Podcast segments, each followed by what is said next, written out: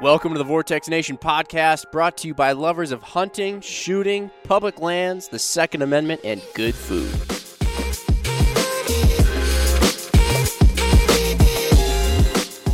All right, what's up, everybody?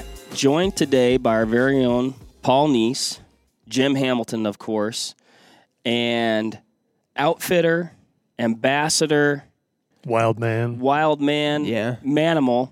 Remi, you're one of the few people that I give manimal status to, Yes. and uh, general nice guy, Remi Warren. Howdy. Hey, Did you know Manimal was actually like a, a TV show? Did you ever watch that I show? remember that. Really? I remember hearing It that, was yeah. short lived, but when we did Apex Predator, we were gonna maybe call it Manimal, and we did the research, and we are like, "Dang it, this is the show we want to be." it's like you could transform into different man animals, but he's a man. It was great. That really was the premise of the show. yeah, Yeah. exactly. Really? Yeah. What was the premise of the original? No, that was. Oh, no, that, that- was it. That that it was was like a man who original- could be like an iguana or like a Yeah, but it, he was more like a.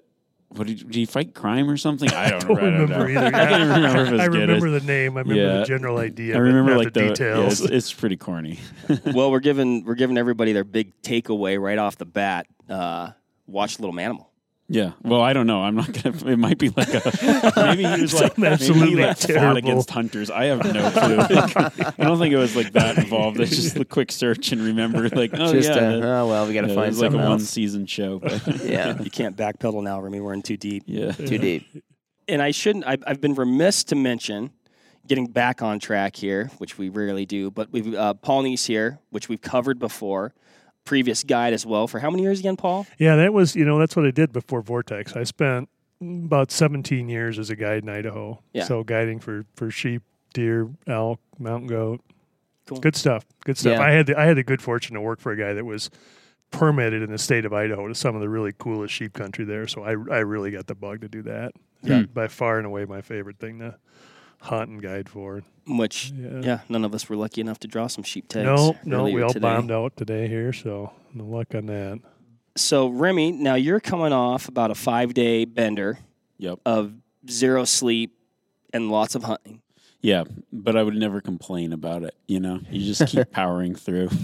and when people, I was like, "Where are you hunting this time of year?" I was hunting in Hawaii, so it was. Oh, like, dude. you, I'm not. You, you can't. Can't say complain anything. You're like, hard. Yeah, you're like, oh, I haven't slept. In the-" Well, because when I flew here, it was one of those deals where you leave at like you're gonna leave at like noon, and then you end up leaving at five, and then all your flights are missed, and then it ends up being a two day ordeal to get here.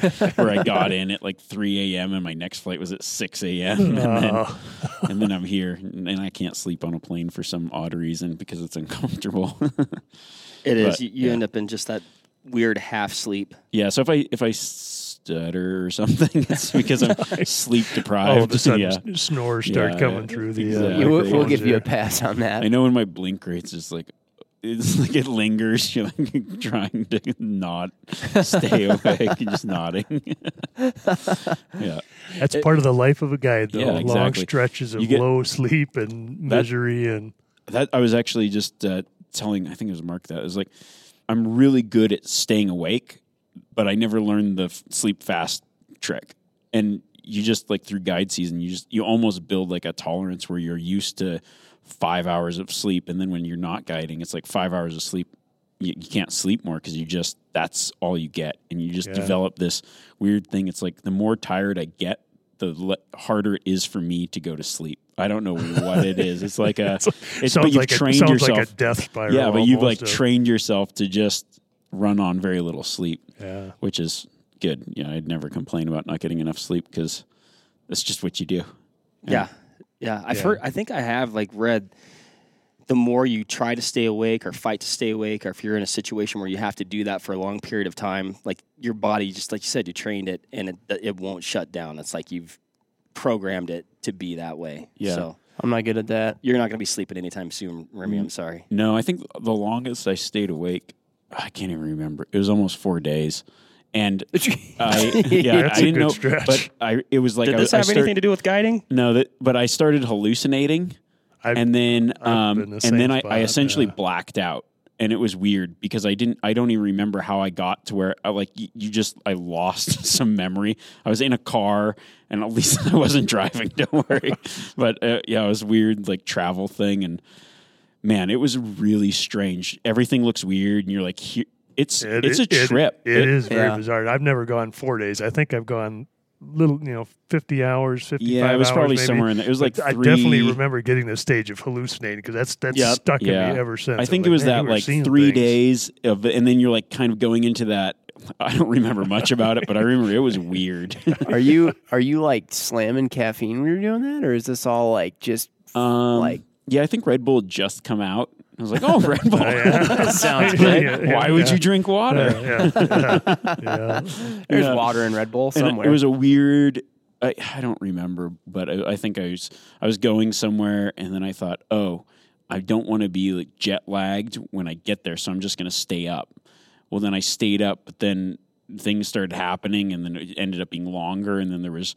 I had nowhere to go, and this is just a long story. But yeah, Yeah, I ended yeah. up. It, it, I wouldn't like suggest it, but it was a it was a cool experience to understand what sleep, like true sleep deprivation, deprivation is, and how it, your yeah. what your body Yeah, it's it is- weird. it- it's a very is- you have to sleep. You die is if you don't sleep. It almost Like, gets to the point, you know, Mhm. that I mean, probably similar to what someone would be taking drugs. I mean, just a very odd, you know, hallucinogenic, just a different, yeah, Yeah. colors and flashes of light, and yeah, and then you feel weird. hungover. And I I'm pretty sure I fell. I, I was blacked out, but I remember at one point I was asleep, but my eyes were open, so you see everything. Like you're so tired, your eyes don't even close.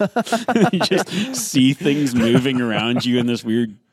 I don't know. It's, It, it was one hell of a music don't know what this- festival. yeah, exactly. I don't know what this has to do with guiding, but y- you know, you, sometimes you push yourself. Yeah, I think yeah, I think that is a good point. I, I had one good week like that, and just yeah, all those similar things, like like you said, just like being asleep, but your eyes are open. Or actually, I had a few times where actually I did fall asleep momentarily, but I felt like I was actually dreaming in the very real scenario of what was going on, and then I'd like open my eyes and like like the person that was in the room like wasn't doing what they were doing, but they were still in the room.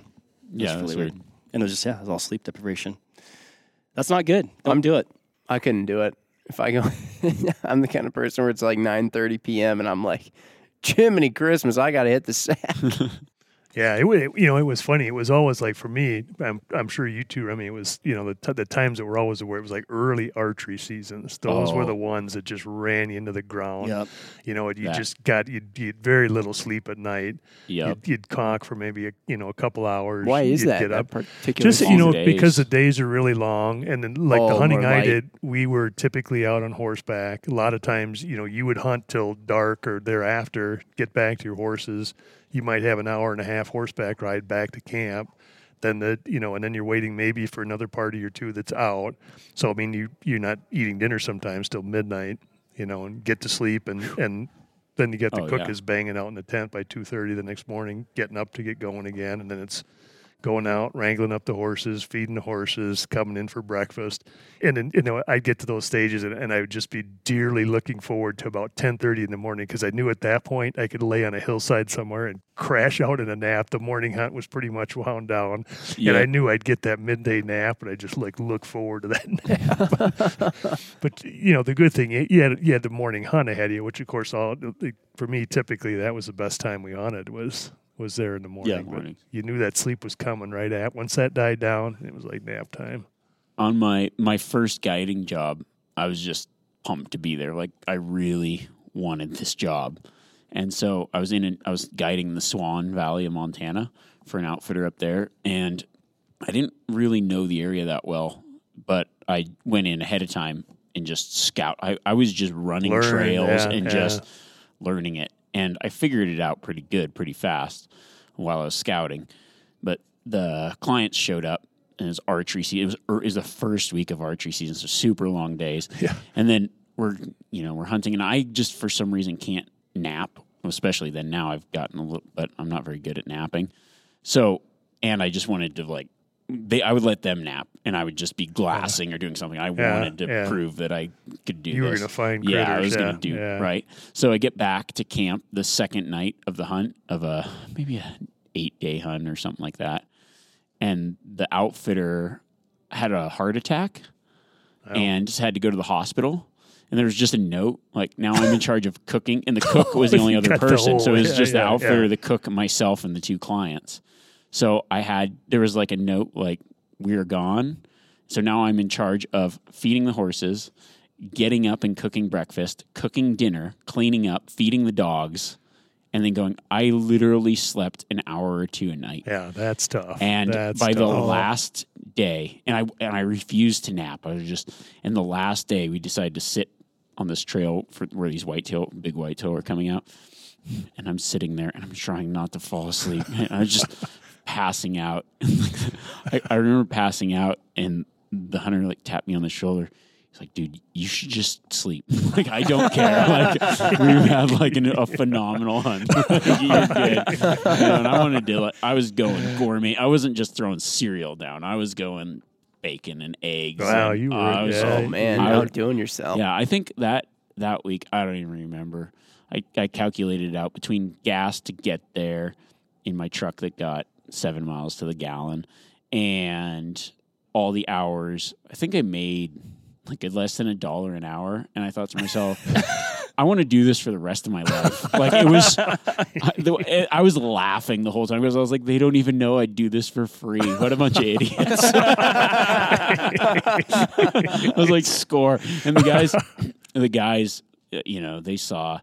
Uh, they actually didn't end up shooting anything, but we got on some, you know, good stuff. Yeah. Oh, it was a really good week, and they're just blown away by how hard I worked. And they're, you know, they they didn't. They were just normal normal jobs, blue collar guys, and they gave me like a thousand dollar tip. And I was Yeah, like, even with that, it was like a dollar fifty an hour. yeah, yeah, yeah. and I was like, "Oh man, this is how you do it. You just bust your ass, and you can you can like survive. This is great."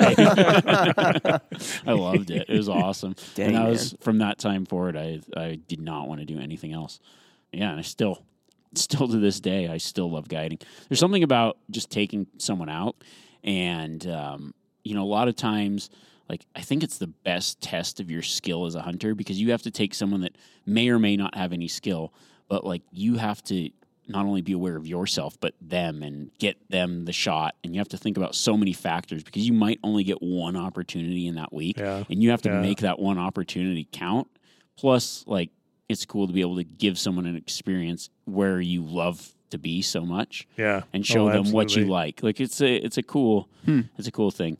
Unfortunately, though, I have to preface this because if we're talking about guiding, I get so many inquiries about guiding that you know we're like completely booked up with repeat clients. So for all the people that like inquire and want, Right. uh, I just can't answer all the emails about the guiding and stuff. So unfortunately, a lot of phone calls go underserved and emails go unanswered, and I feel like an a hole but it's just it's just me. It's a small operation. I don't have twenty employees to be well, that's answering that's stuff. that's and- a you know that's Yeah. a sign of a very successful operation when you're pretty much rolling on repeat clients, and, and it's very hard Yeah. for a new client to you know you know a guy's good then that's Yeah. that's like the first thing you look for. In if a- you in an can't get in, and a and that's the hardest part is people are like, "Do you know? Can you recommend anyone else?" If there's someone that I would recommend, you wouldn't be able to go with them. And that's yeah, what, exactly yeah. the same situation. yeah, what I do yeah. is I just do like a wait list. So they just email the word waitlist because I just when it comes up, I just search in the email waitlist, and if that's in there and there's a spot available, you have a chance. But outside of that, no replies. Uh, unfortunately, yeah, I just Yeah. have to say that because every time I talk about guiding, like, oh, he guides, and then I want to hunt with him, and then I'm like, that guy's an asshole. He never called me back. like I just can't. Like we've got, we've got our some guys have hunted with me now. This will be their tenth yeah, or eleventh that's, year. that's that's a Wow. good stretch for, Yeah, for that's a awesome. client. That's yeah. pretty cool. That's cool. It's like you're now at this point, you're just hunting with your buddies. It It's cool. yeah, exactly the same thing. You know, after a guy's been back a couple times, you, I mean, you strike up these pretty good relationships. You know, Oh it's yeah. time spent in the field like that guiding is very, very intense, and it, it is kind of amazing how, in the scheme of things, seems like a very short time that you spend with guys. But I've got guys that that I guided on hunts and I haven't even seen in ten years, and you and you come back and you pick up a conversation almost like you Oh, just yeah. left the mountain. I mean, it's amazing how that intensity of being with someone you know, I mean, you're 24 hours a day. You're pretty much with them every day. Mm-hmm. and a lot of times you're going through stuff like just bad weather, harsh conditions. Mm-hmm. You know, maybe it's tough hunting, whatever it is. a miss, but just whatever. just stuff that kind of. I mean, it, it, it's amazing how it forges a quick relationship like that. Yeah, I And- mean, we were talking about that the other day. Just if you want to truly bond with somebody, go on a hunt with them, you know, and hopefully, Yeah. it's, hopefully it's somebody that you enjoy. Yeah, because it can um, Yeah. be good or bad. Like, Yeah, yeah. Every guide has some horror stories. I have, and those are the ones that everybody wants to hear. And they're, I would say, ten percent, not even less than ten percent. Less than percent. that, yeah, I'd say, yeah. yeah. one in a hundred are bad. But those bad ones are just so Oh memorable yeah, you, you and never so forget funny. them. Yeah, yeah, yeah. You go, um, yeah. That's what my dad, when we were kids, he just always stressed like having a, a good hunt. You know, me and my dad were hunting buddies because we'd gone out hunting with other people and it just wasn't fun. They just didn't hunt the way that we like to hunt, or they, Yeah. you know, and it was just, it's such a different experience being out there that you have to be with people you trust and enjoy. And it's not worth your time to go out with people that you Right, just don't want to be right, around. Right. Are the Yeah, worst could- ones basically just when you have somebody who's kind of cupcaking it a bunch and you just can't get them to do like anything, or is it that like, or are they just like super creepy or like Super I mean, creepy. super creepy? Yeah. Yeah, um, Yeah, it's it. it not safe with firearms. Um, that's a big one. that's Yeah, a big one. You know, I've got some fun stories about like guys that didn't speak English. um, yeah, just like some just random stuff. I could see yeah. that being Yeah. challenging. A little yeah. bit. yeah, and and not that they were bad, but just like a language barrier when they've got guns and never used a gun, and just yeah, and working for a Yeah, guy that would yeah, that it would was- it not be a wor- good yeah. situation. Yeah, Yeah. Yikes. yeah. How does uh how does one become a guide? How does that ha- how does that work? How does that happen? You just say like, "Hey, I'm a really good hunter. I'll take somebody out." Or, I mean, you seem you have to be like licensed, right? Oh yeah, Yeah. yeah, Yeah. There's very- probably a bunch of different ways guys get into it. I know the way I did, it was pretty funny. I was I'd hunted since I was a kid, and I, I think I knew since I was in my teens, late teens anyway. You know, I grew up in Wisconsin, the Midwest, but uh, my dad taught college, and we we spent summers out in the mountains of Colorado. So I already kind of knew what the mountains were, and I really loved the mountains. I loved the big country, the elevation, the you know the wildness, all of it. And I think I knew by my teens that I, you know, I really wanted to hunt out west. And I ended up, you know, went to college, came out of that, went into business with my brother, spray painting barns in my mid twenties, and it was kind, it was, I mean, it was tough, physical, hard work, and and I, I kept kind of coming back to that hunting thing, and I knew I just that somehow I needed to circle back to that, and as you know, in my late twenties, I just at some point, I just, I don't know, I hit a switch, and it was like I sold everything I had down, you know, no debts, no money, just a pile of money, an old truck and a boat and I signed up for a guide school, which you can still find today. You can you can find them online. There's all kinds of them out there, and I just kind of really rolled the dice on a guy up in northwestern Montana.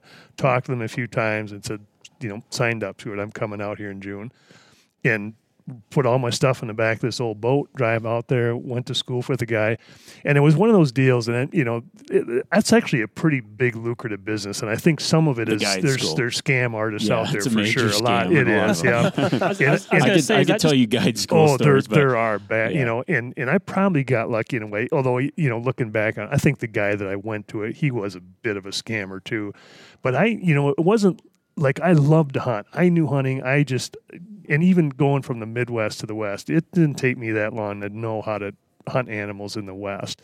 But for me, I kind of wanted to be in it with a horseback guy, and I had very little background in horses. I'd ridden horses a little bit as a kid, but not much. And I really wanted to do like the classic Western pack strings, you know, wall mm-hmm. tent camps way back in the middle of nowhere.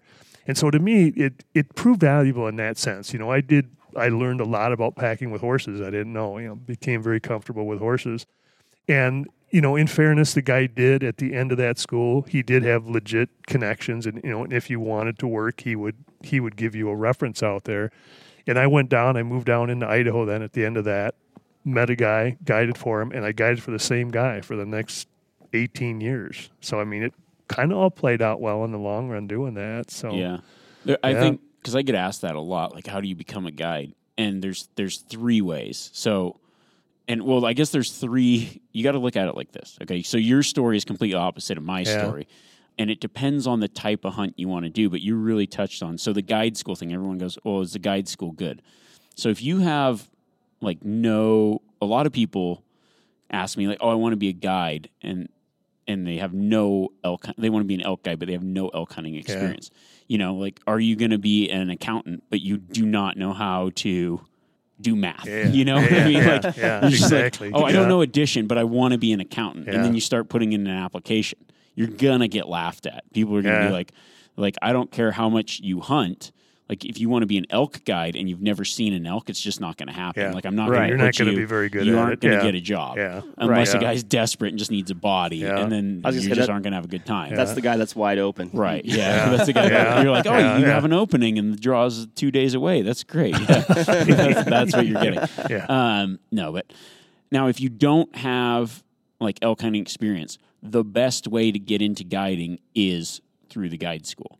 But you have to realize that you're a horse hand Exactly. first, You're not gonna- a guide. you're gonna start and out you're going to start yeah. out horse handling, and you're going to probably be in a camp as a wrangler, and you're going to and you're going to Yep. get not that much elk hunting experience, but you need to move to where there are elk and and Yeah. get that experience.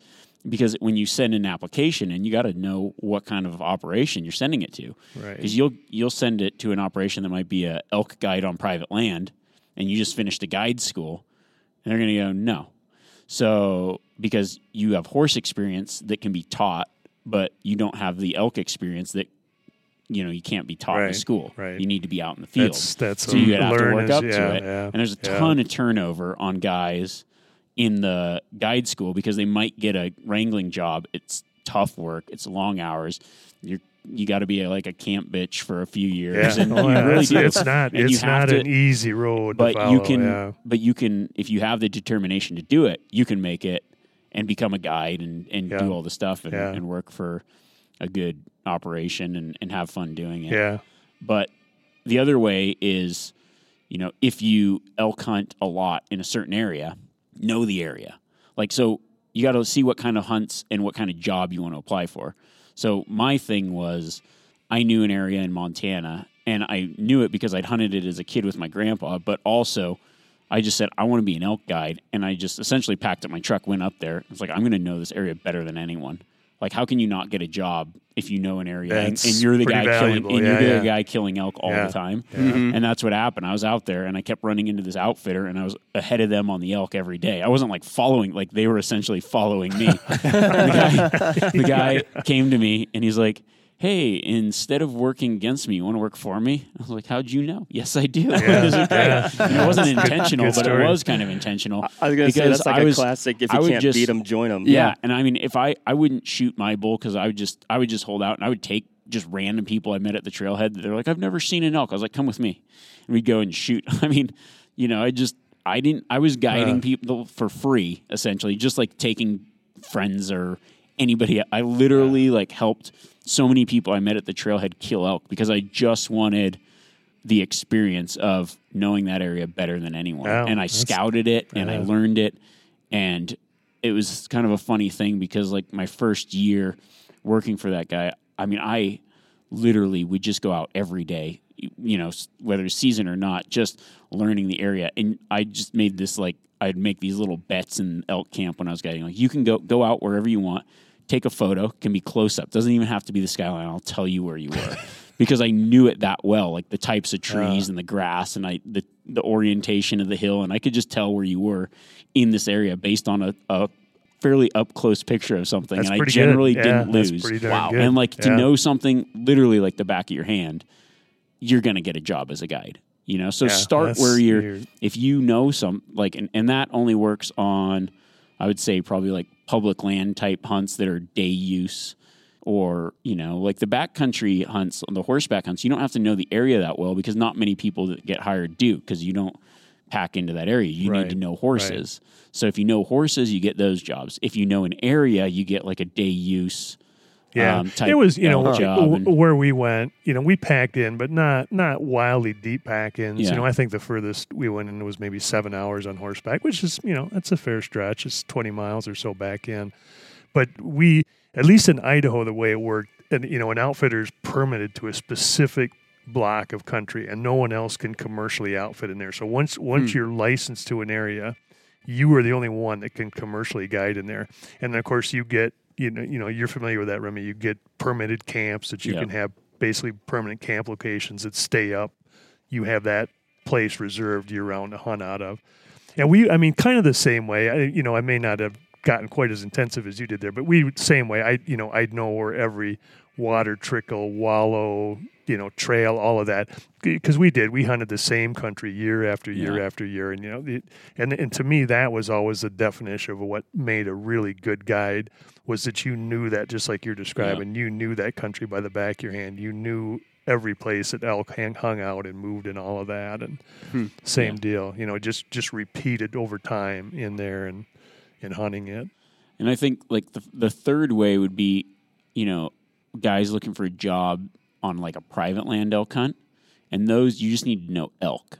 You just have to be like a- a good elk hunter because if you know elk, then it doesn't matter where you go, you know how to Yeah, hunt them. And on private basic land, nobody has yeah. nobody has the, you know, you can figure it out because there's nobody Yeah. else hunting it. Oh, and Oh, yeah. you know what I mean? It's not like you can just go in there anytime you want and know the area. Everybody that works for them, they're just looking for guys that know elk. Right. So when And you're then- looking for a guide job, you know, specify just like any other job what your skills in. This is elk guiding, but it, it- the same goes for anything. Yeah, I mean, well, you- and you and you know too that you know when when you're there's a big difference between public land and private land, and Oh, yeah. when you're guiding on public land, a fair share of, of your skills and talent are being able to play off what you know other guys are doing out there, where Yeah. other camps are, where guys are coming from, where they're going to be hunting opening mornings, and you just know you know from time and experience, you know how guys typically move in those countries, so you can you can play off of that in, in what your hunting strategies are. Where private land, generally, you don't, you know, like you said, you just you can focus on just being a guy that knows elk and can concentrate on what elk are going to do and how they're going to move and where they're going to be at. Yeah. Yeah, public it's different though. It you know, when you got It's a you know, different the- game. when you got the other guys out there, you always have to factor that into like your plans for the day about where you're going to go and where you're going to be that opening morning or whatever it is. And, Yep. Yeah. Yeah, it's as much a game against not against other people, but, But- using but it's like a using them as pawns almost sometimes. yeah, so, you know, you know that they may push elk a certain way, and it- you know, and, and you're prepared to be there at the right time. Huh. Yeah. Yeah. I think I'm going to go be a private land elk guide, but I'm actually going to go the Remi route where I'm just going to go hunt No. some dude's place. And when he confronts me, I'm going to say, Hey, I'm just looking for a job. Hey, I know your I know and, your I- land. and by the way, I'm I o- know I'm- your place really, really well. Okay, that would be like. Can you imagine if somebody just like you just walked into that room in your house that you rarely ever go into, and somebody just pops out with a broom and dustpan? They're like, "Hey, I really know your house really well. I'd like to I'd clean love it." to clean it." whoa, whoa! hey, that's crazy. Yeah, now that you're here, um, Yeah. But I, and that's I where that phone call with just the breathing was coming from. yeah. I think though, for some reason in my mind, maybe because I'm so close to like Western hunting and that's what I do, I feel like if you want to be a guide, that's that's like the the epitome of guiding is like Western Yeah, hunting no or Alaska question. hunting. No question. Um, yeah. But if you don't do that, you know, look to start guiding where you live. Like, you, Right. if you hunt Michigan and you're like, look for some stuff around where you live to kind of use the skills that you have. Yeah, Because yeah. as you gain experience guiding, you gain a lot of hunting experience as well that you can't get when you aren't doing it as a job. Because I like, Yeah, I used to think true. when I was starting out, I was fairly young, you know, 18, 19, and I'd be taking these guys that were three times my age, but in one year I had more hunting experience than they Right. had in their oh, entire Oh, yeah. lives. Yeah. Hmm. You know, Yeah. I would go 120 consecutive days with no breaks hunting. Like most people have never hunted that much in their life.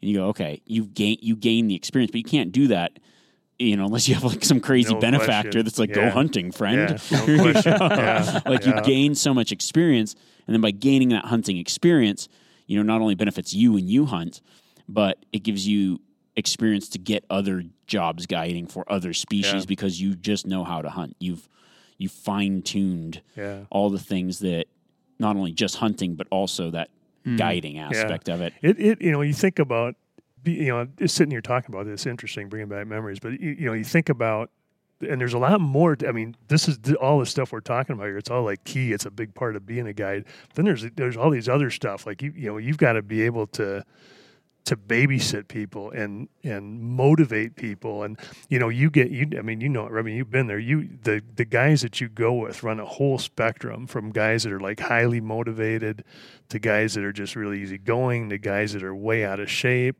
to guys that can like go hard for a day or two and then poof like hit a wall and they're and they're done. It's like there's this whole mental Yeah. thing that goes on at the same time. And oh, and, and the other thing then is is also you're you're trying to figure out like guys temperaments and their personalities and trying to you know sometimes like you meet a guy and you know within minutes that yeah this this hunt's going to be kind of tough putting up with this guy. You just you can tell right away you know it just doesn't like mesh with me really well. But yet i mean you're you're going to make the best of it. You're going to take the guy out. You're going to try to get him animal have him a good time. But you Mm. know you know you're probably not going to mesh with this guy the whole time and so you're having to kind of gear yourself and so it's just i mean there's a lot there's a lot of interesting parts to that That that, might why know, Paul's so into- good at getting along with everybody he meets. Maybe it Yeah. is. I mean, it, that's that's a big part of that job, though. It is. You Yeah. know, I hunted with plenty of guys that, that I knew, you know, if if we were outside of a guiding situation, I probably wouldn't want anything to do with them. Yeah. You know, and, And have no happens. patience with them, and yeah, And then there's also like you have to have a certain personality type that's you kind of have to be a jack of all trades. Yeah. You have to you have to cook, you have to entertain, you have to get along with people. And then it's almost like a psychological game as well that it's almost as fun as the hunting. You know, in a weird way. Oh, yeah. But there's Yeah. like, you know, as as the outfitter, which an outfitter just means that I'm allowed to take money and book the hunts and I hold the permits and everything and then I hire guides, but I also am a guide. So I also take people Right. out actively. Not all outfitters do, a lot do. But you know, when guys come into camp, I kind of know everybody's personalities and can suss it out. Like you get really good at reading people. yeah, and, you know, and a good outfitter. Like yeah. if you're an outfitter and you've got a half a dozen guides, same deal. You get really good at kind of you know pretty quickly like which client is going to mesh with which guide and and conversely Huh. you know the ones that you know they're like oil and water it's like Yeah. man these two guys they're never going to work together Is that like sometimes like a game time decision too? Like kind of once camp starts to suss itself out a little bit, you kind of like, yep, you're going usually like here. the guy the guy I work guy. for he would he'd know because typically like a lot of his clients were repeats just like you know you were saying yours were too Remi so Sure. he kind of had a pretty good sense he knew the temperaments of his guides and he knew for the most part unless it was a new client kind of had a feel for for the way guys were.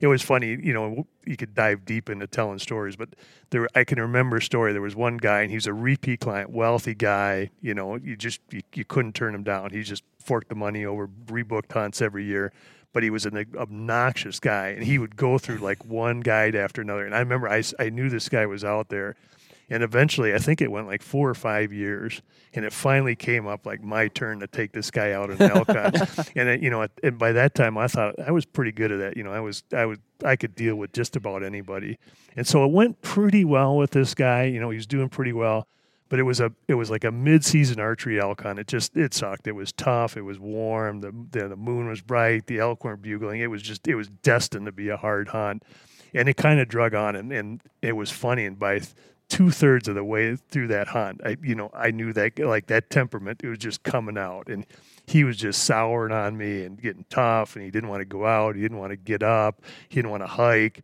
And then it got down to like the last day of the hunt, and and it been it'd been really tough. You know, we just had very few opportunities on that hunt, and finally we got into a pretty hot bull, and he was bugling, and we were just trying to chase him, keep up with him, follow him. You know, at some point try to get ahead of him, and I finally the guy just ran out of gas completely. He just flat. I mean, he gave up. He just sat down on a log, threw his bow down, and he just would not go. And the elk was just. I mean, he was like a couple hundred yards away, just bugling, calling and he just like he hit his limit. I could not motivate that guy. I tried everything I could do, and, and it just man, it, it- when it went bad, it went bad, and that was it. And then he practically threatened to make me carry him out of there, and he wouldn't walk back to the horses, and yeah, it was it was not good. Yeah, I imagine Remi. I mean, going off what Paul's saying there, at times you probably have to be part, like you said, part motivational speaker, part psychologist. I mean, Oh yeah. I think when I first started guiding, I wasn't as good. I don't know. I, I would I would tell people off. I wasn't as diplomatic about things, Yeah. but also my theory was like I'm just going to push them as hard. Now I, I I'm smarter about things in, in utilizing people's energy levels.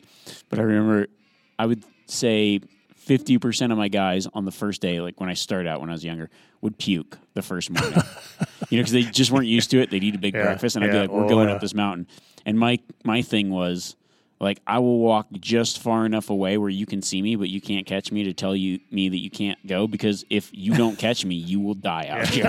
so it's like you're just gonna keep going. And at the end, Just like they loved it. It was there. like it was probably the worst. Is like the best worst experience because I think sometimes when you're how many times in your life are you like truly pushed, but the reward Yeah. is so great. And I would get and and I, I was I'm a nice guy, you know, but they enjoyed hunting with me, and I'd push these guys that really were not designed for elk hunting Yeah, yeah. and yeah, they would come back the next year with a goal and like everybody that i've ever guided has lost weight by the second and third time that they come and Yeah, they've, kind of, they've so you're- changed you're they've changed their yeah. whole lifestyle Yeah.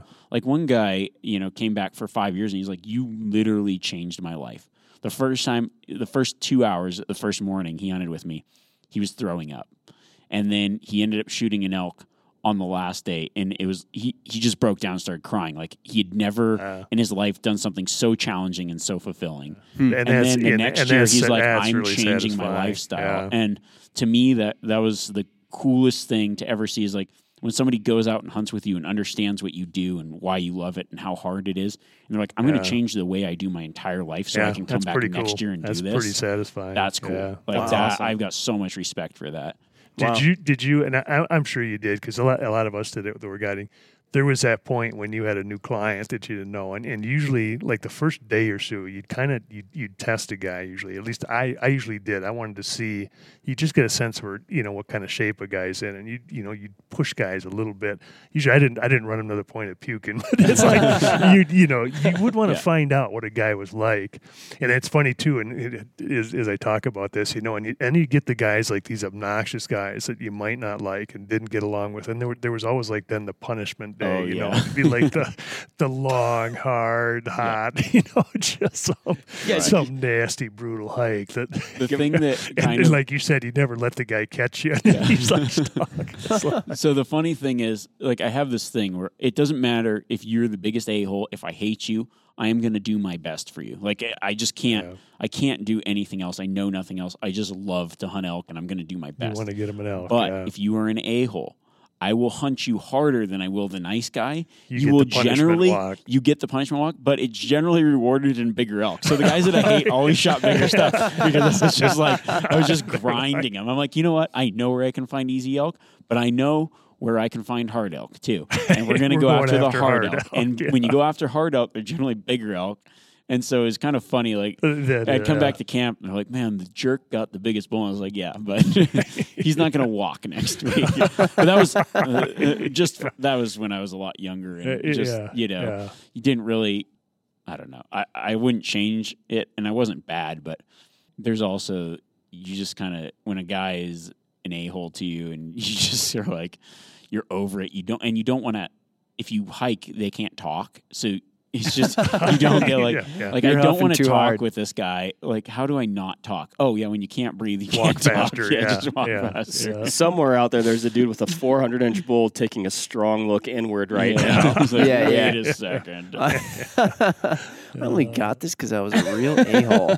I feel like that kind of that kind of brings up a little bit of the question I'm sure you get asked all the time, but it's it's just you know you really like hunting, and you're taking a ton of other people out hunting.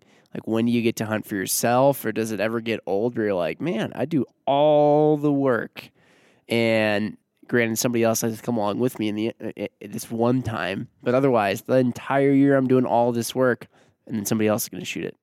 to me, I think it's almost more satisfying. Yeah, think? in, Um, in, in a, a way, strange way. Yeah, I, you know, I, sometimes what I would end up thinking about is, and it, it is. I mean, as a guide, you are very wrapped in wanting to kill something. You know, it's it's it's as personally important to you as it is to the hunter.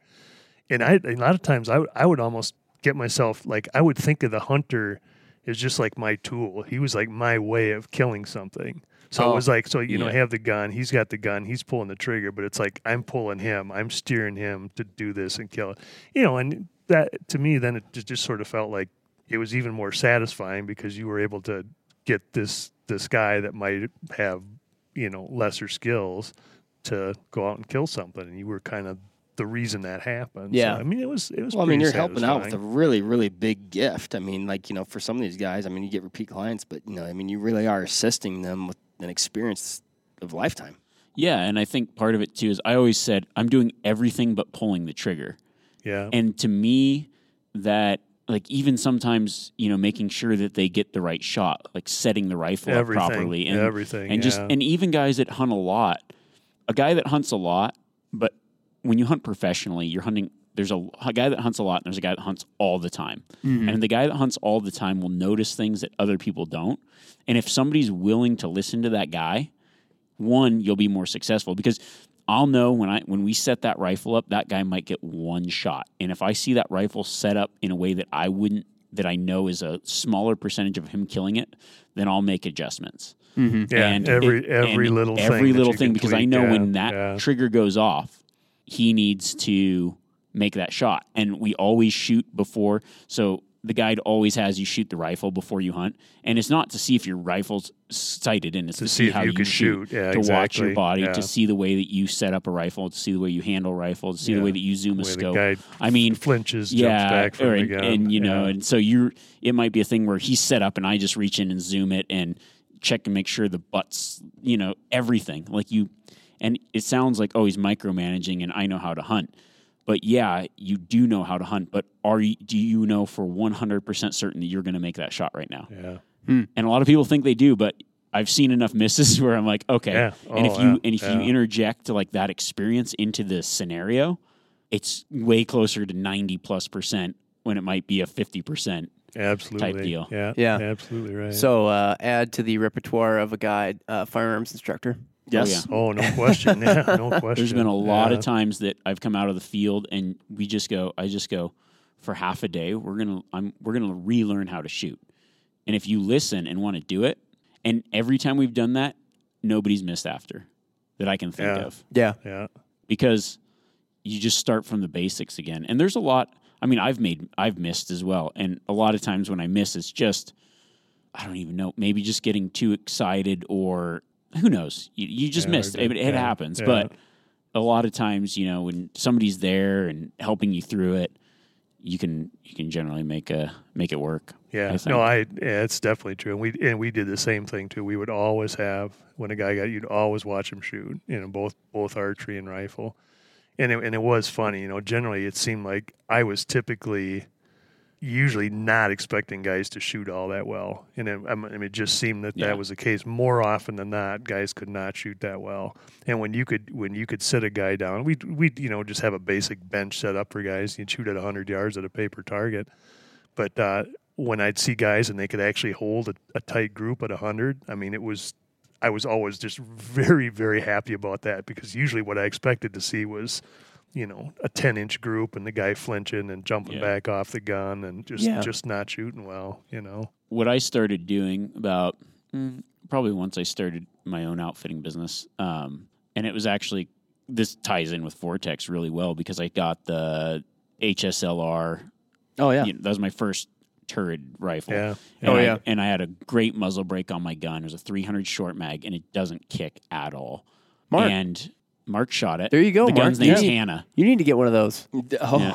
I'm a big fan of the wisdom, and actually, yeah, you're right. I Yeah. did. I did Yeah. get to shoot that. You've got the wisdom that's the opposite. That you got the wisdom Yeah. that hits you Yeah. The, like, yeah. it, like it hates you. the, The bad, horrible the wisdom. bad wisdom. Yeah. Yeah, because anybody can develop bad shooting habits by shooting a gun. Like it's your body. It's so hard to break. Like I've had that happen. I started shooting a big caliber at too young of an age, and it, yeah, you just Yeah. develop like bad habits. Yep. But I I set that rifle up where I knew where it hit, and then I could adjust the turret and know where it hits at every. So my thing was, if you put the crosshair where you say you're going to hit it, shoot, and it misses, it's not the gun, one hundred percent, because I know exactly where it'll shoot.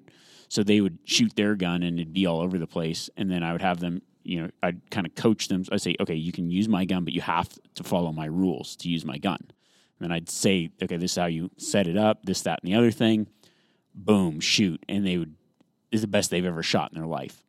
And you go, okay, now And we're just feeling good about themselves. Yeah, and I was like, and- yeah. everybody that left my camp like would buy that scope because they're like, it's the scope, and it, it is partially the scope, but it's you know, knowing where that is, and then Yeah. those guys would get into then they had more invested in just going out and shooting three rounds because there's like a science behind it and ballistics and all that. yeah. And it's like to have something like that where you're interested in it, it becomes an activity, not just, oh, I'm a hunter and then I shoot my gun literally f- to sight it Yeah. in once a year and that's it. Right. You know, you become invested in like testing it and figuring out what everything does and it becomes a, like learning how to yeah, shoot. and you become yeah, a better yeah, shot and you become a better hunter yeah. Yeah. as far as rifle hunting goes. Yeah, that really that really goes into what you're talking about earlier about the jack of all trades. Because I mean, a lot of people a lot of times think of you know they think of the precision rifle guys, the PRS competitors, those those kinds of people as being the ones who spend all that time figuring out ballistics and you know all these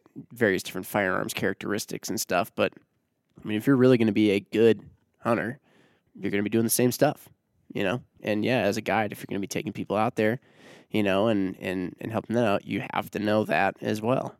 Well, I Oh, think yeah. that removes some of the mystery too, like you know, kind of getting more familiar with your firearm and the ballistics, and not only are you shooting more, but you realize what you can do and what a rifle can do, and then I, th- I just feel like you put all that, like you said, you put that effort into it, and then you understand that like it's not like black magic that you hit a deer at 200 yards. Like it wasn't guesswork. It wasn't that I, w- you know, you're just like, no, like I know that I'm going to kill that deer. Yeah. Yeah. Yeah. Yeah.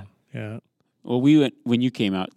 Mark came out to my place. Was it well, quite a while, a few Like, years, a few probably years ago, three, four, four three years four ago. years ago, and I had busted Hannah out, the old 300 WSM, and I was just talking about I do this. I have this 400 yard gong, and I'm like, I shoot that offhand.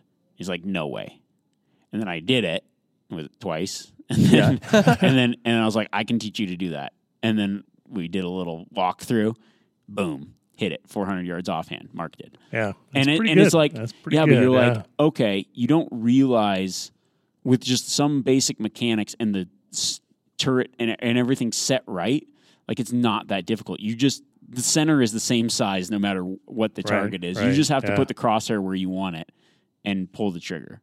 And that's Yeah.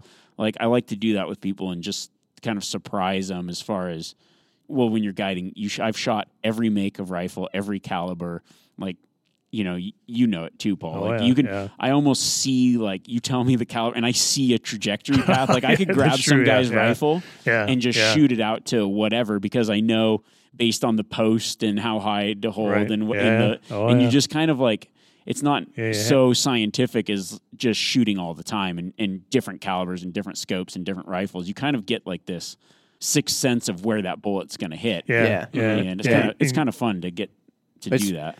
It's funny too, yeah, because you were talking about actually a number of the things I was paralleling in a way to like if you're a chef, you know, and by no means do I fancy myself self a chef, but I do like cooking for other people, you know, and it's kind of like after a while you cook so much, you know, you don't use teaspoons and tablespoons anymore. It's like, yeah. oh, this recipe calls for cumin, like.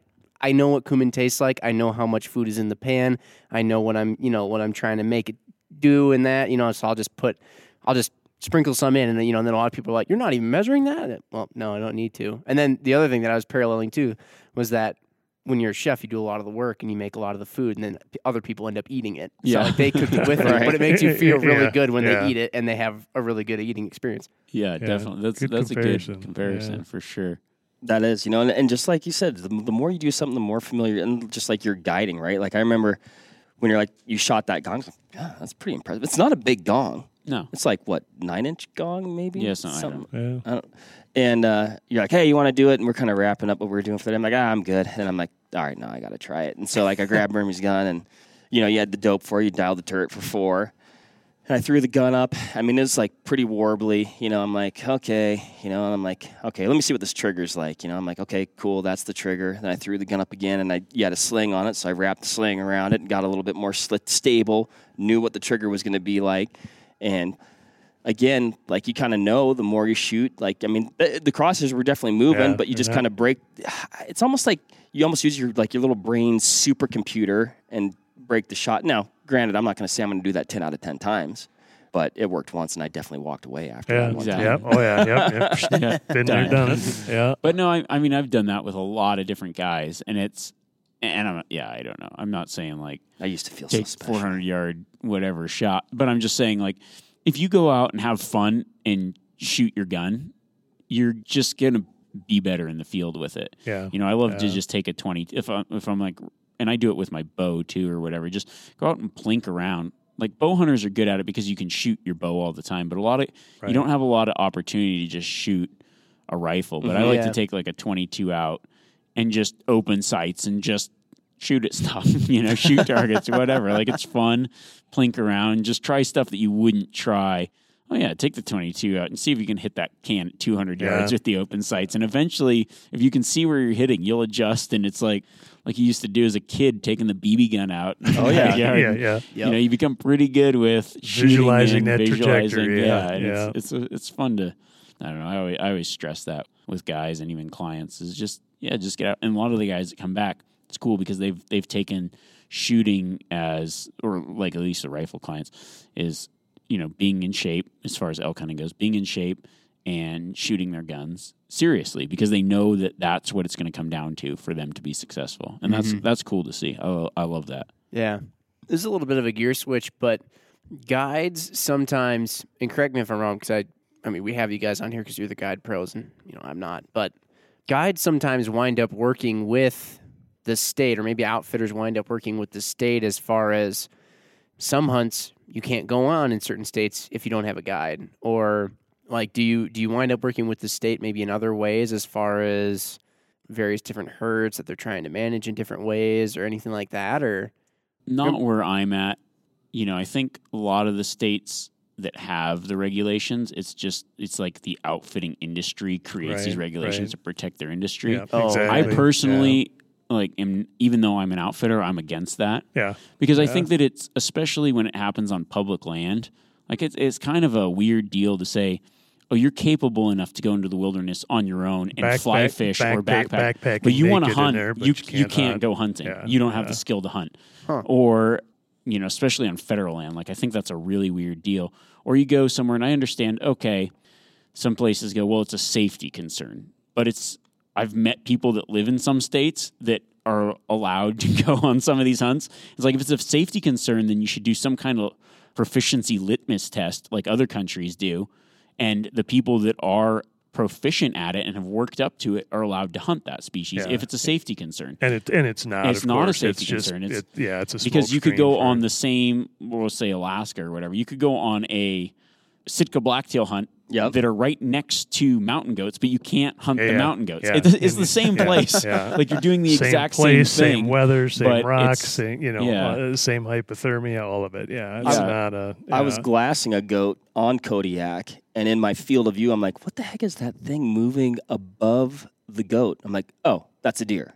Like you said, Right. they're in the exact same place. Exact same place. So what's the real justification? Well, it's to protect outfitting and, and create a market. But there's always going to be that market. Now you might be protecting it from a number of out of state hunters, but you could always regulate the number of out of state hunters.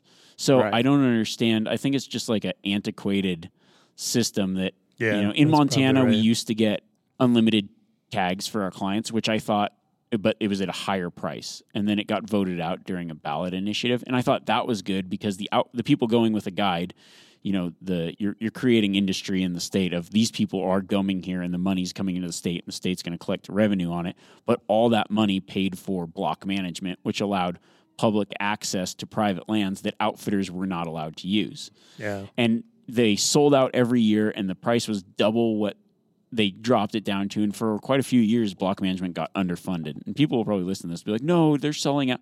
Yeah they would sell out and then they would have 5000 left over at the end of the season. yeah, they were yeah. they struggled making that money back for a long time and now the market's kind of caught up and Right. last year was the first year but still you know at least montana the way that their system is a lot of people are drawing the tags and not wanting them they just want the points for special units.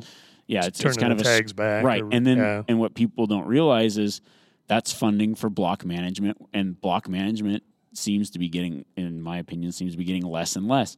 So you know there are some programs where you could work with outfitters and be like look well let's raise money for the people you know if you have some kind of you know you don't want this many non-residents or whatever hunting your areas that's fine. Figure out a way to limit that but also you know like help everybody else out that lives in that state and give them more mm. opportunity. I don't see any problems with that but I don't really like limiting people and making them, you know, pay for a cert. You know, not everybody.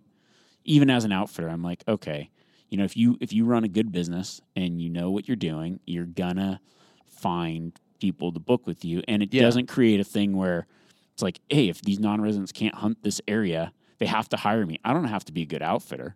I don't have to know what I'm doing. I could just be a complete disaster because they have no other choice. Yeah, right, You know, right, really. right, yeah. I don't know. Yeah, yeah. It's like it's a weird, it's a weird thing. Well, it is, and like you said, there's no litmus test. You know, you might not be able to go hunt a wilderness area as an out of stater in Wyoming, but if I was just coming from out of state and I wanted to go pick wildflowers in the same country, You can do it. I yeah. can do it. Mm-hmm. It's weird. Yeah. Yeah.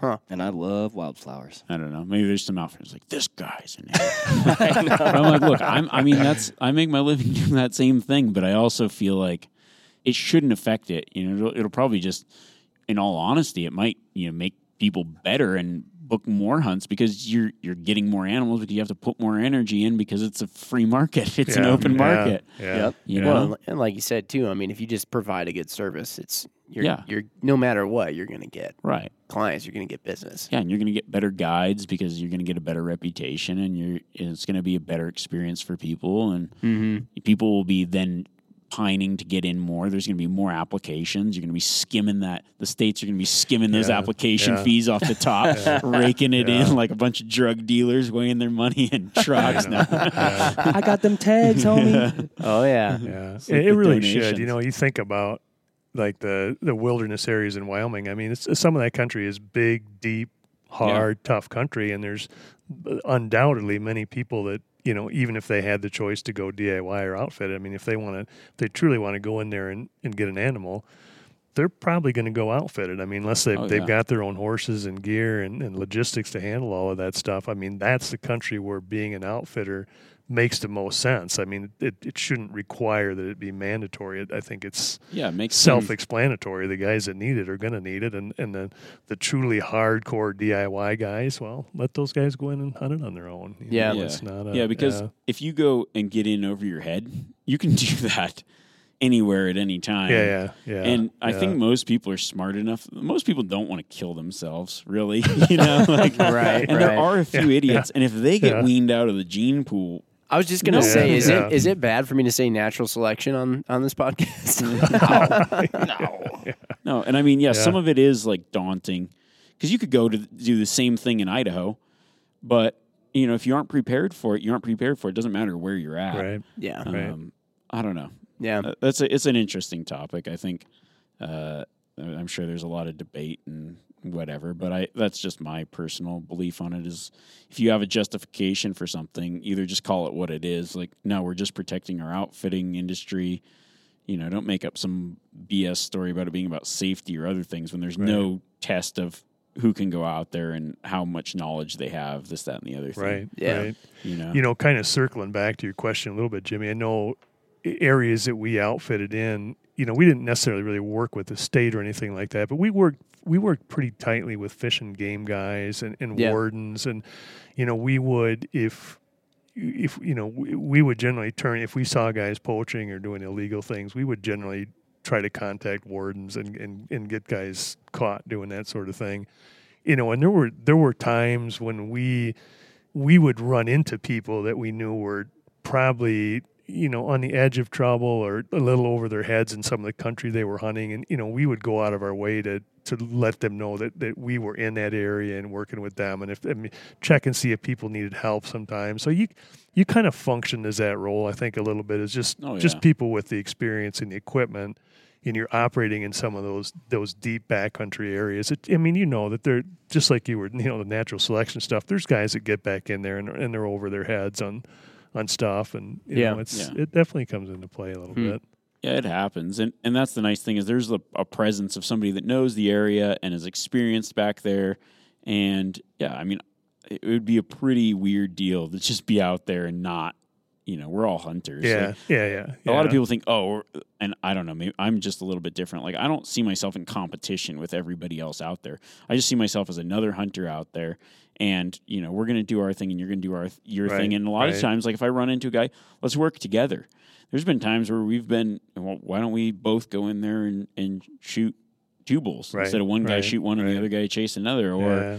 You know, I'm going to go this way, you, you go that way. I saw some here yesterday. Like I'm not lying to you. I'm actually saw some there. You know what I mean? Yeah, yeah, like yeah. Oh, there's for sure. there's been so many Yeah. times where we've you know or or repassed something up and shown another guy and he's gone and shot it Yeah. and it just yeah I don't know but uh, there are those other instances where it's just it just depends on where you are and I think a lot of the um, competition between outfitters and other hunters comes when it deals with like trophy animals Oh, I'm, it- I'm that's- sure I that think that's- situation. Oh, yeah, yeah, because like people believe that oh, I'm getting paid, so I own this animal, and and we're going to do everything in our power for you not to get it, and that I think that's wrong. So I see where sometimes outfitters get like a bad rap, but I I don't think everybody's like that. Yeah.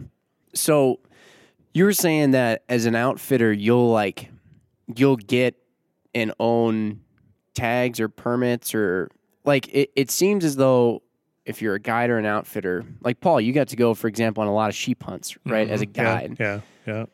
Now that's not because you obviously were drawing sheep tags every year. 'cause sheep tags are super hard to get. exactly. How yeah. did how did that work? Where you guys, as your your outfitter, had sheep tags every year? Yeah, Like, well, how does that yeah. I'll tell you exactly how it does. So yeah, you're exactly. We weren't drawing the tags; the clients were drawing the tags.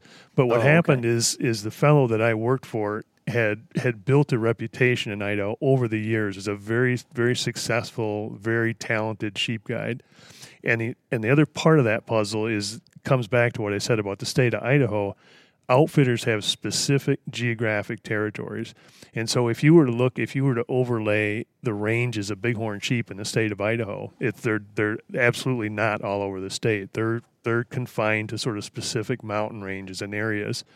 So what happens is there are some outfitters that have really good sheep areas. You know, their whole their whole permit area might have sheep habitat all over it. Some outfitters have no sheep territory at all. So the fellow I worked for, he had a really good area. He had a lot of the top sheep habitat in the state. Coincidentally, he was he he developed himself into a great sheep outfitter, very successful, knowledgeable. I caught my bug from him from working for him doing it. So what happens is he builds a client base over the years. And so in the state of Idaho, typically there, you know, there really are only maybe eight or maybe eight non-resident sheep tags typically that come up in a year.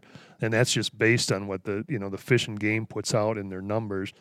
But what Mike would have is he might have two to three hundred people every year that would apply through him. They if they drew, they were going to hunt with Mike. So when you so say they were all all applying, but yet in a through- year, you know, maybe four of those guys would actually draw a tag, and it would it would vary by year. You know, you know, some years it might be a couple more, some years it might be less. You just you never knew.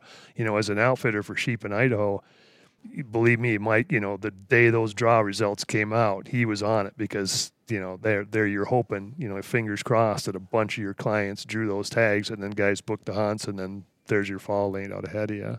I see. So when people would book through him, it was almost like, I mean, obviously they didn't have the tag at that point when they booked, but they were just letting him know that hey, they we- wanted I they could- wanted to hunt sheep. Okay, Um, they might the they list. might know the units they want to put in, or, or you know, in Idaho, some units are they're all pretty tough in that state, but some are tougher than others. And and Mike would actually do a good job of of matching clients to units. You know, Yeah. he knew the easier sheep units, so the guys that were not in quite as good a shape, he would suggest those guys apply in those units. And the guys that were really fit and tough and hardcore, he might have those guys apply in tougher units to kind of Okay. even things out. Okay. Yeah. But it's not necessarily like the outfitter would get tags for stuff and then they would sell it to people who wanted to go. Not not in the instance of sheep tags, but that I mean that does happen. All the states are different. Idaho, there are there are outfitter allocated tags that are specifically set aside out of the general pool of tags for clients of outfitters, Hmm.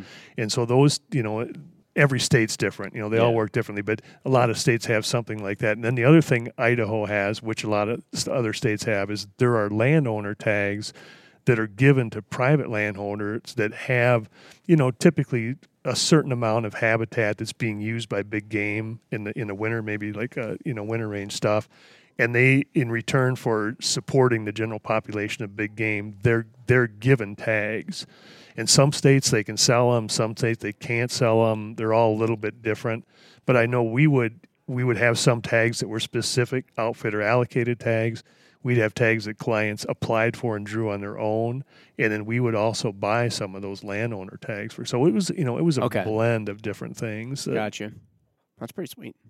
Yeah, yeah. I think for the sheep hunts, it's it's all guys drawing the tag on their own. It is, yeah. I, I had this yeah. one instance where we took this guy elk hunting, and you know we see sheep all the time. He's like, "I want one of those." I was like, "Well, got to apply for it." Not like a grocery store. No, yeah. And he's like, he's like, oh, let me. I want to book. So at the end of his trip, he's like, I want to book a sheep hunt for next year. I was like, no, we don't book the sheep hunts. You draw the tag, and then we book the hunt. And I was like, the the application's in May. He's like, oh, okay. So I just contact you in May again to book the hunt. I was like, no.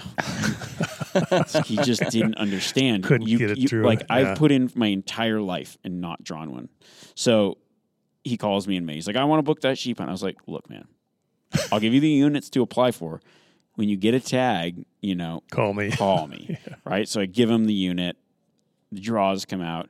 He calls me. And I'm like, Montana has an unlimited sheep area, but Yeah, we don't have permits there. We don't guide there. Yeah. Our area is like 0.01% draws. I think there was two tags. It went we had to die off, so it went from 14 tags to two tags. Down enough. And he calls me and he's like, I got my sheep tag. I want to book my hunt. I'm like, oh my gosh. You okay, you couldn't you cannot put in for the unlimited sheep tag and then come hunt our area. And he's like, he's like, oh.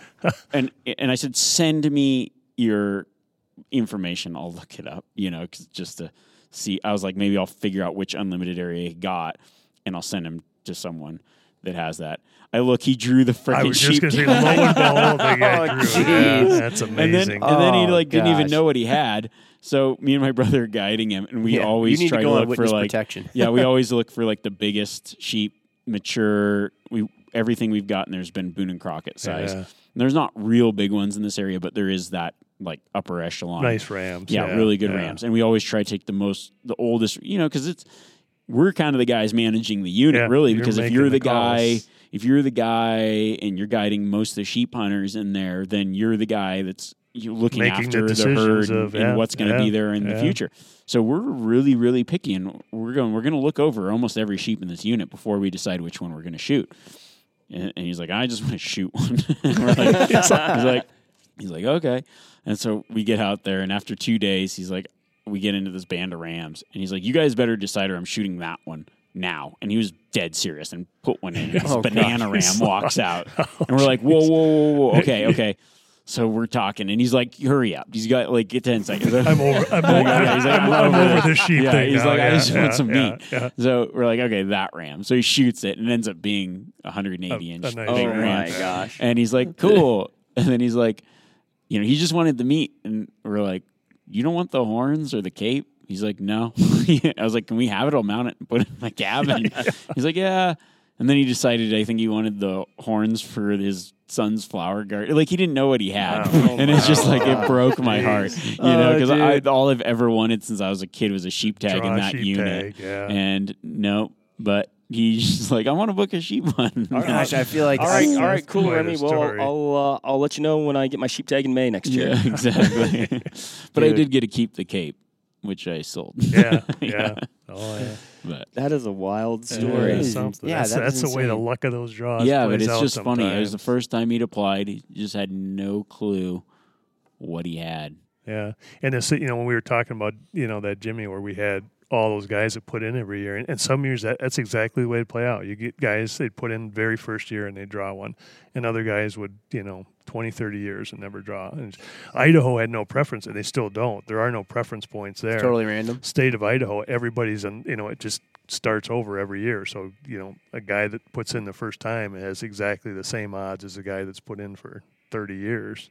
Yeah, No, I'm so sure it's, some uh, people love it, and I'm sure some people hate that. Yeah, it's that's a you know that's a topic for another podcast one day. It's a there's a you know a lot of interesting things about draws and points that are going on in the West, and the and the whole model of points is is really kind of falling apart these days. Mm. So, in some ways, if you look at it closely, what Idaho does, uh, you know, to me anyway, makes actually a lot of sense. I think it it works better than a lot of the point systems that are in place in, in Mm. states. Yeah, it just depends too. But when you've been doing some, like in some states, I have over tw- well twenty points now.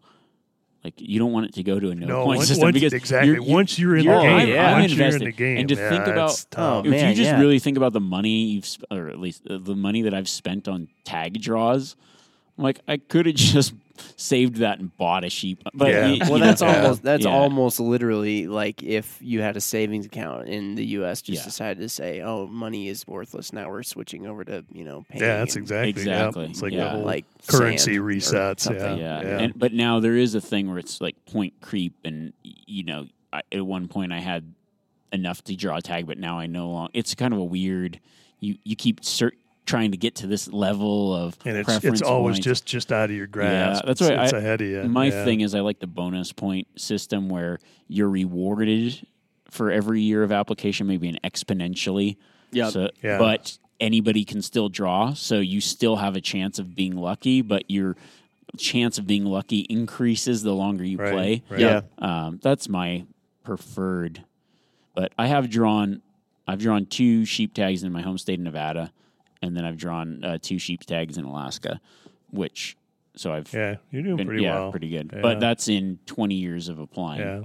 So and It's wild, man. I yeah. So my only non-resident sheep tags have been in Alaska, which you have to go with a guide.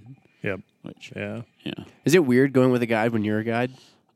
No, not really. Yeah, I you would would think it, and I've been in the same yeah, boat. I'd say not really It's not really yeah. no because it, one one it's like my really good friend. His name is Jeremy Rusink, and I'll just give him a plug. It's Rogue Expeditions in Alaska, and it's like all right, you're really just hunting with your friend, or you know other guides that work for him that you've you you know you hang out with, and I think when like I've guided other guides too, and for me it's more like I'll show you the area. You know, you have like this understanding of this guy knows how to hunt, so you can hunt more like friends, mm-hmm. but you're fulfilling the requirements of a guide. Where it's like, like I've guided guides, and it's more of like I let them hunt how they want to hunt, but I'll also give suggestions and whatever. And you just kind of, I don't know, it's almost easier really oh, because I- I you're totally hunting, agree you're with you. hunting Yeah. together, not Yeah. for. Yeah. They also So probably also get like the pain in the butt stuff that guides have to deal with. They're like, okay, well, I'm not gonna, you know, like leave whatever a complete mess and be a big, you know, dick or whatever in camp and then Yeah. make this guy have to clean up everything. or even just from experience, like you know he's a capable dude. Like Right. you know, That's- like that's- hey, if you if of you it, go yeah. over there, like I know you're gonna by and You're not going to be turn, all right. get lost in you know. ten minutes of walking away Yeah. in the trees. Yeah, Yeah, You have but- some woodsmanship. Yeah, it's more of like a hunt. Yeah, I think it's just more like hunting with your buddies, where Yeah. you're you're hunting together. You're being guided, or you're guiding, whichever end of the spectrum you're on. But you're doing it in a different way than you do. I, I think it's actually like a lot easier. It's actually a very successful way to hunt. yeah, Mhm. It really I is because agree. it's two Yeah. people that are highly skilled, Yeah. working together. That, And that's like Right. you really that's why people are like oh well i am a i don't think that it, no matter how good of a hunter you are it never hurts to have a guide especially on Yeah. like tags where it's a once in a lifetime type opportunity i'm not against that in any way as a guide i'm like that's your best chance is to work with someone that you know to to build a team of people that's like we've all got the skills now we can go out and have an, a phenomenal hunt i think that most guides are like that Yeah, but that's I- I maybe me being completely agree. optimistic but i think that Yeah. it's like a, it's a cool that, understanding. That, that yeah. meshes my experience too. And you know, when I've when I've hunted with guides, it is it almost feels like more of a partnership. And I think of when I'm going in with a guide, you know, what what I know that guy's doing for me is is I I, I would typically be hunting country I've never hunted before, have never been in before. And I, you know, I just know that guy. He's been in there. He's spent the time. He's he's you know he's put the hours in he knows where the trails are. He knows where the animals move. He knows where the wallows are. He knows, you know, all that stuff that, you know, if I had been in there for a year, two years, three years, I'd have all that figured out the exact same way he does. But it just shortcuts all of it. You know, you've got a guy that's got equivalent skills. Yeah, it's, I agree. It's, Yeah. it's, it's a partnership thing. And I think it's like. cool too. Is like you you learn things from other people that you might find a new way of doing something that you didn't do before. And in- in, yeah. certain, ter- like I've gone out with uh, some of my guide buddies in New Zealand that grew up hunting thick jungle type country, where I'm more open, and so. I kind of teach them the glassing skill and like spotting far away, and they teach me a little bush stalking. And it's like, yeah, you both have skills, but you've honed it in a certain way for a certain animal. yeah. And it's like you can pick up some things, you know, little tips here and there of you know, you might be looking at a new animal and learn how to judge it quickly or what they're looking Right. for, or Right. this is where I look. You know, when when you go out to glass next to a guy that hunts that area every day, he's picking out the animals first. One, it's because he knows what he's looking for, but two, he knows where to look. Yeah, yeah. It's yeah, like yeah, yeah, there's yeah. there's Oh, ninety percent of the country that holds zero animals, and ten percent holds ninety percent. It's kind of a Yeah. it's a weird thing, and if you know where to look in what area, you're just gonna you're just fast tracking yourself to success. Really, Yeah. yeah. Right. I think, yeah, I mean, it, you know, this is maybe not related to guiding, but it kind of goes into that. What you were talking about, even just hunting a variety of things, I think makes you a more well-rounded hunter. Like, you know, I grew up hunting blacktails on the coast. Dude, I didn't even like it was pretty thick, but there was, you know, clear cuts and some big canyons you could look across. But dude, I, I maybe it's because I didn't have any money, but I didn't even have a set of binoculars. But now, like, I look back, and I've hunted Coues deer now, and I'm like, dude. If I go back to blacktail country and I'm looking at some Gonna clear do it a cuts far different. away, you better believe I'm gonna have a tripod and a set of twelves and be tearing it apart versus just like relying on you know just my eyes. Yeah. Oh yeah. That's pretty cool. Well, looks like by the old shot clock that MC Ryan's rocking over there, we're at Like about it. uh, a little over an hour here. So, what do you say? You, you want to last call this bad boy, Mark? Let's let I, I've got one more question. Do it. How about this? We'll make this a collective last call. Your your question. I don't want to do that. All Can I well, can I address a- the duck in the room first? I, is anyone hearing this? Oh like, yeah. Yeah. He's going like That's not, nonstop. that's not your Yeah, sleep. yeah. That's not your sleep Yeah, deprivation. I- we should have mentioned that first thing. people were like, what is going on back there? Like, I, at first I had to take my thing off. I'm like, is this is That's this in the headphones? There's like duck insanity going on. Yeah, so, I'm like, background. am I uh, sleep Yeah. deprived? yeah. So yeah, that's not happening. That's just you. we are at the Western Hunting Conservation Expo for those listening, and uh, there is a waterfowl calling competition around here, and they designated this hallway near our podcast room as the practice hallway. That's what's going So on. I could- they're warming up those- crazy. They're hard at it They're back there. warming up Yeah. those calls. All right, Mark. and they're doing they're doing a heck of a good job. Yeah. Oh yeah. So I guess my one question was, and we t- we touched on this a little bit earlier, but for a person who is like looking into being a guide, right? They're like, oh, I want to go do that. I guess to me, it would seem like on the surface, like, uh, yes, you have a desire to hunt, right? Like, oh, I love to hunt, so I want to be able to hunt all the time. But I mean, guiding is it isn't the same as hunting, you know. So I guess I guess what characteristics do you think a person or an outlook a person would have to have on that to like be successful long term? I think it's a perseverance thing. Like I know a lot of people that are like they love to hunt. Right. They love to hunt for five or six days at the mo- like that's a long trip for a lot of people. Yeah, yeah. To be able to hunt, you know, every day of the week. Then on the week, Uh, and if you want to hunt for yourself, you're hunting the weekends, and it's easy. You just got to be the type of personality that doesn't get burned out. Yeah, like you have it- to. it- it- that's a you know, completely different type of personality. Yeah, we you know we would we'd start like hunting archery elk at the you know the end of August, and I mean some even before that. If you know if we had sheep hunters in, we'd be we'd be scouting sheep places in the in the middle of August, and it you know it just run pretty much nonstop till late November, and it Yep. just was it. And you got done with one hunt. You came in, washed your laundry, and the next morning, it's the next guys were there, and, and out you went again and you you had to yeah you had to really love doing it and you had to you had to have some endurance and perseverance and I'd I'd say I mean you, you just got to be very flexible. I saw a lot of guys come and go while I was guiding, and I saw some guys that were, I mean, really good hunters, better hunters than I was. I mean, really talented at hunting, but you know, whatever it was, a mix of different things. You know, some guys had bad personalities. Some guys drank too much, you know, and it, it, it could be something as simple as, you know, clients typically bring a lot of alcohol in camp and, and some guys just can't help and they you know and they drink beer all night with the clients and then you can't you can't keep going like that it doesn't work there's just there, there are so many little things you know it, it, it would be really interesting to pin it down and i watched i think when i went back to that guide school and i think at the time there was i don't know there was maybe 15 of us in there and, and, and most of them were i was in my mid later 20s at the time and most of them were younger than i was and you know right off the bat you could see guys that you knew weren't going to make it i mean there were guys that they'd go out in the wilderness and get lost. They just couldn't. Ha- there were parts and pieces of it they could not hack, and they could do some of it, but not all of it. And I and I think back to those days, and I think I later ran into one other guy that was in that, and I think there were only two of us that really kept at it and, and lasted for a long period of time. So I think a lot of guys try it, Yeah. but find out there's some part of it that just I does the not work. for attrition rate of guide school is like less than medical school. Yeah, Like, it's- so bad. it's way up there. Yeah. Yeah. You know, it's just some kids that they find they were terrified of horses. They just couldn't deal with horses. You know, there's Yeah. just so many. There's so many little it- to to make it long term. Yeah. I helped out with like a guide school thing once, and I just had one of the guys in my truck, and we drive up to a gate, and he, I'm like, okay, now you got to, you know, he's in the passenger seat, like you get the gate, so he gets the gate, gets out, and I'm watching from my rearview mirror. He like gets the gate, comes and closes it. And he's on the other side and then climbs over, right? and then I'm like, okay, I'm not going to say anything.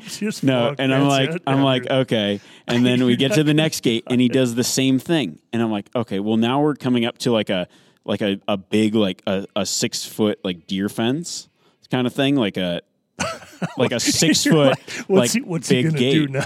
And he like gets to it and shuts it, and I see him like looking, and uh, he's like,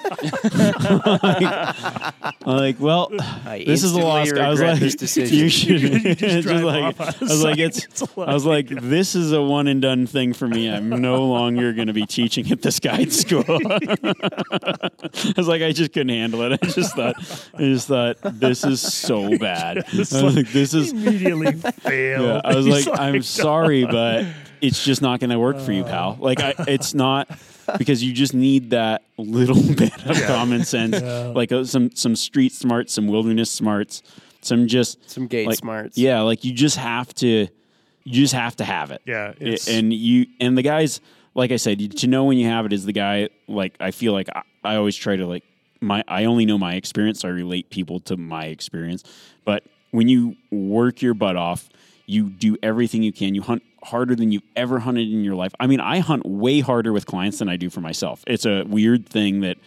And Yeah. when you're like, I'm getting a dollar an hour and I would do this every day in my life because you just love it. Like it's not Yeah. for any other reason than the lifestyle of doing it. yeah, that's and exactly it's it's it. Yeah. that there's no other reason anyone would be a guide. It's because Yeah, you love to do it. Yeah. And that's Yeah. that's purely it. Awesome. I don't know if I could do it.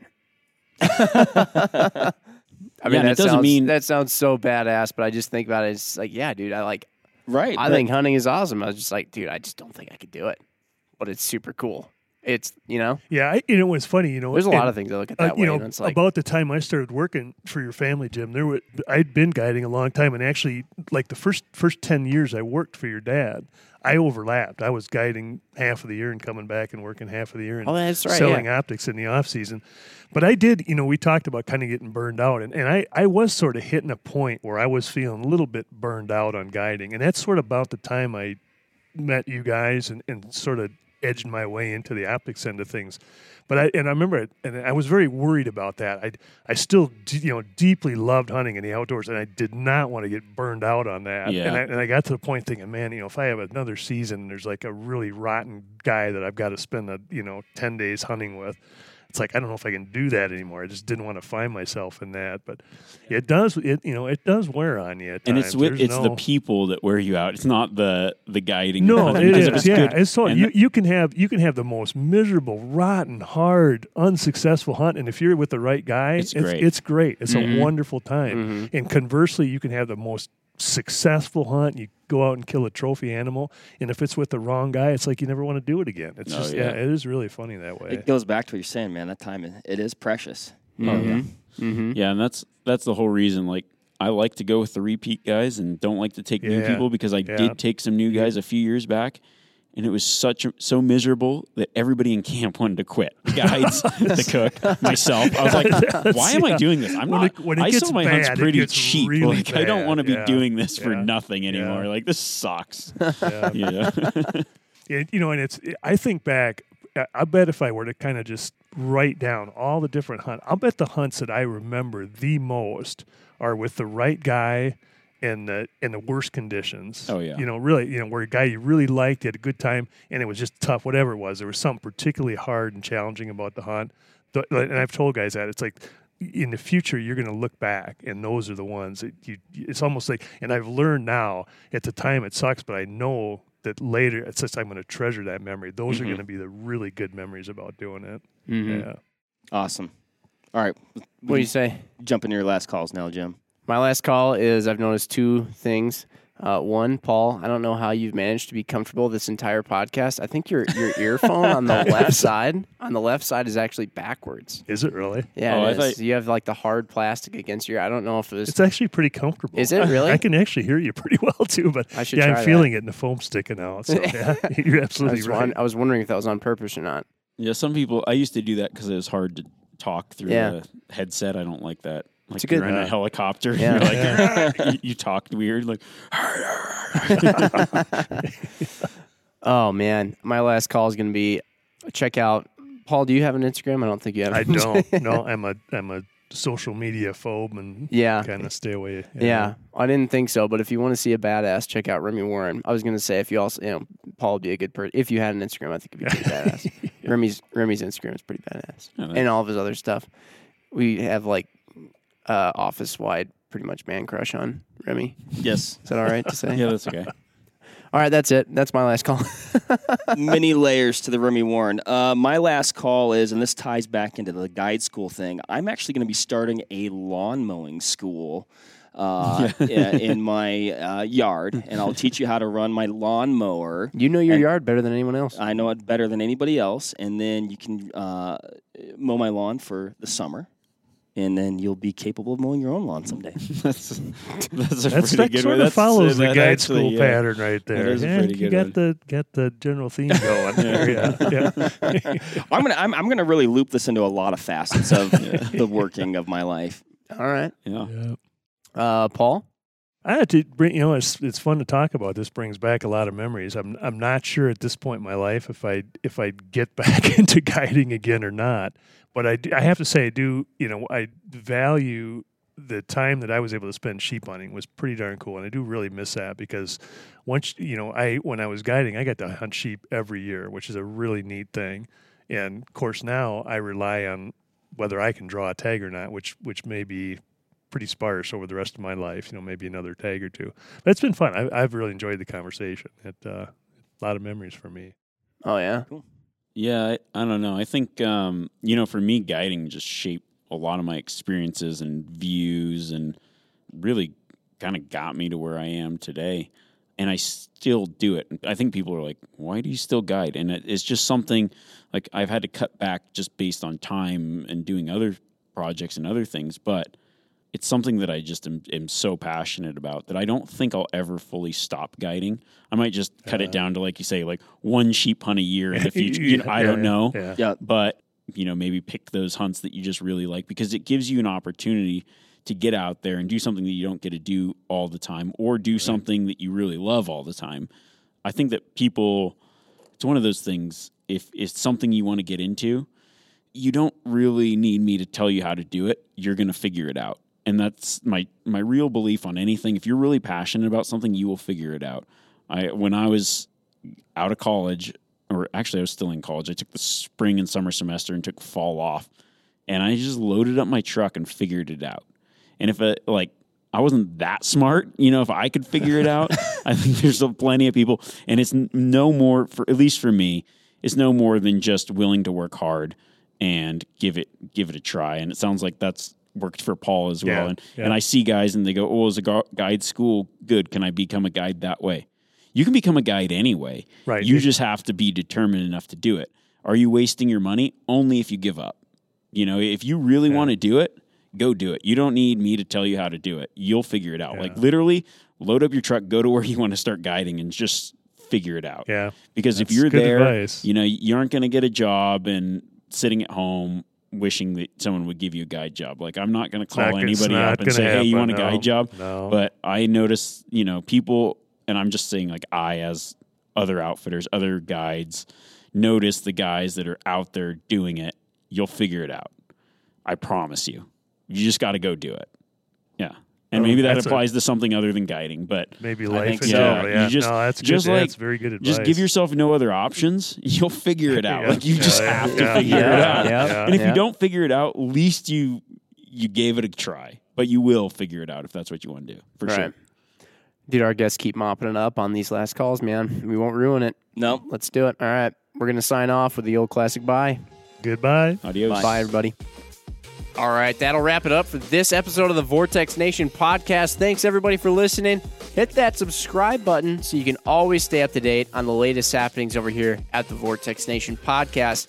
Leave us a review or comment down below. We want to hear what you have to say about the show, maybe what you like, maybe what you didn't like, so that way we can make these podcasts as good as they can be. You can also follow us on Instagram at Vortex Nation Podcast. We'll be posting about each episode released, so that way you can go back, find these things, maybe grab a little nugget of information that you can take with you to the range, out in the field, or uh, maybe to the kitchen if we're talking about some good food. So, again, everybody, thanks and happy hunting and shooting. We appreciate it. Have a good one.